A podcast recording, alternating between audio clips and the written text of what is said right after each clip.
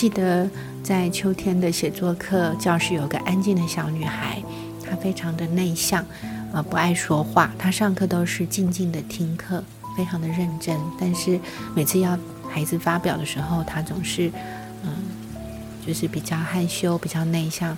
然后只是微笑，她不大愿意去开口去抒发表达她的感觉。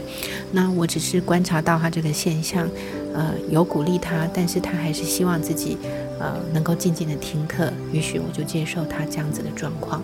那有一天，呃，秋天的一堂课，我们透过教室一个很大的窗户，可以观察到窗户外的树树枝，然后在秋天的蓝空下，啊。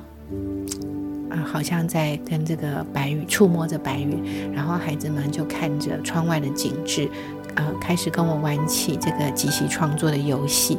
那每个孩子都会去贡献出他一个他想要表达的句子，嗯，非常可爱。那每个孩子的说法都不一样，比如说他们会说，树枝好像梳子在梳，呃，在梳着。这个秋天的天空，或者在秋天的天空上画画，树枝好像一支笔。其实他们的想象力非常的丰富，嗯，就会写出很多让你觉得很有趣，甚至有些是一些无厘头的句子，也非常的可爱。然后这个小女孩呢，我看到她好像想要表达，但是她又呃不大不大敢讲，然后。用那种有点期待，但是有一点害羞的眼神看着我。于是我鼓励他说：“我走到他旁边，我请他小声的跟我说。”结果这小女孩就用很小很小的声音，或许只有我能够听到，她就说：“树枝像是触角，感觉秋天。”哇，好棒哦！我觉得这就是很有那种。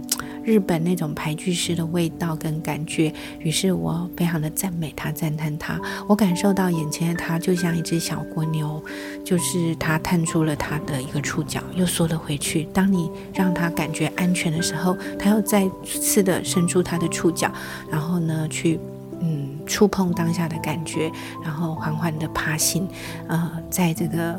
纸页上留下了一些他感知的句子，我觉得这个过程非常非常的美。那其他的孩子也发现他不爱说话，但是他今天说了一个很棒的一个句子。然后在我和他交流的时候，其他孩子也被感染。于是我就问其他小朋友说：“嗯，你的感觉跟他跟这位小小女孩有什么不一样？或许你也感觉到那个树枝的感觉像触角，那会让你联想到什么呢？”另一个小女孩就说：“我感觉秋天的风很凉。”那另一个小女孩说：“我的触角像蜗牛的触角，湿湿凉凉的。”那其他孩子说：“嗯，美丽的树枝像是树角，呃，像是鹿角。那这个这个鹿角，呃，让他觉得很可爱，可能像麋鹿的脚，可能也是像一只麋鹿在感受秋天的气息。”于是我觉得这些句子让他们玩得很开心。嗯，或许孩子每一个都是天生的诗人，只是你怎么引导他们去发挥他们内心呃真正的感觉跟想象。于是我把他们表达句子排列在一起，就像一首集体创作的诗，非常的美。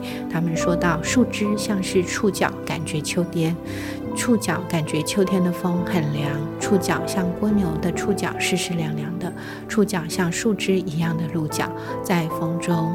摇曳，美丽的树枝就像鹿角。于是，触角与秋天这样子的一个简短对话，发现打开了这个孩子的心，他愿意去表达，然后也引起了其他每个孩子的共鸣共振。于是，我们就完成了一个秋天的树枝跟天空之间的游戏，可能是啊，触角像像秋天，就是在感知秋天，或者是像一支笔。在空中书写，或是像一个梳子在，呃，在这个梳梳理着秋天的，可能是他们认为是他的发丝，或者是啊，他可能像一只手在天空中啊触碰这个白云，其实都非常的美。那孩子他们透过这样子的一个交流共振，其实只是教室的一小块，呃，窗户的一个大自然的剪影，也可以引发他们这么多的共鸣。我觉得这个过程其实让我感知到，呃，对于一个内向的孩子，其实他他每堂课他还是有在聆听，他还是在吸纳这些字句，他内在还是有在浸润在这样子的一个氛围。当他愿意去表达的时候，他就探出他小小的触角，然后去感受那个氛围。当他愿意表达，他就比一次一次，比一次一次的更勇敢，更能够诉说。那最后会发现他越来越活泼，他也开始愿意去分享。我想这样子的交流是非常美的。我到现在都还记着他浅浅的笑容。嗯，每次我看到秋天的时候，在窗户剪影的那一一块，呃，大自然的树，在秋天的天空下枝桠触摸着蓝天，我就会想起这个秋天的鹿角，这个小女孩的故事。我想这是一个非常美的一个交流。那透过这种集体创作，其实可以让每个孩子畅所欲言。其实，呃，这样子的过程没有一个限制性，其实他们可以表达的那种感受就是非常的丰沛。那这个窗外的这个影像，就像一个很美的一个心灵的一个图像，它可以配上一个呃他们内在的一个诗句，然后形成一个。图文相衬的一个小小的作品，我觉得这个感觉非常的棒。以上就是秋天鹿角的分享。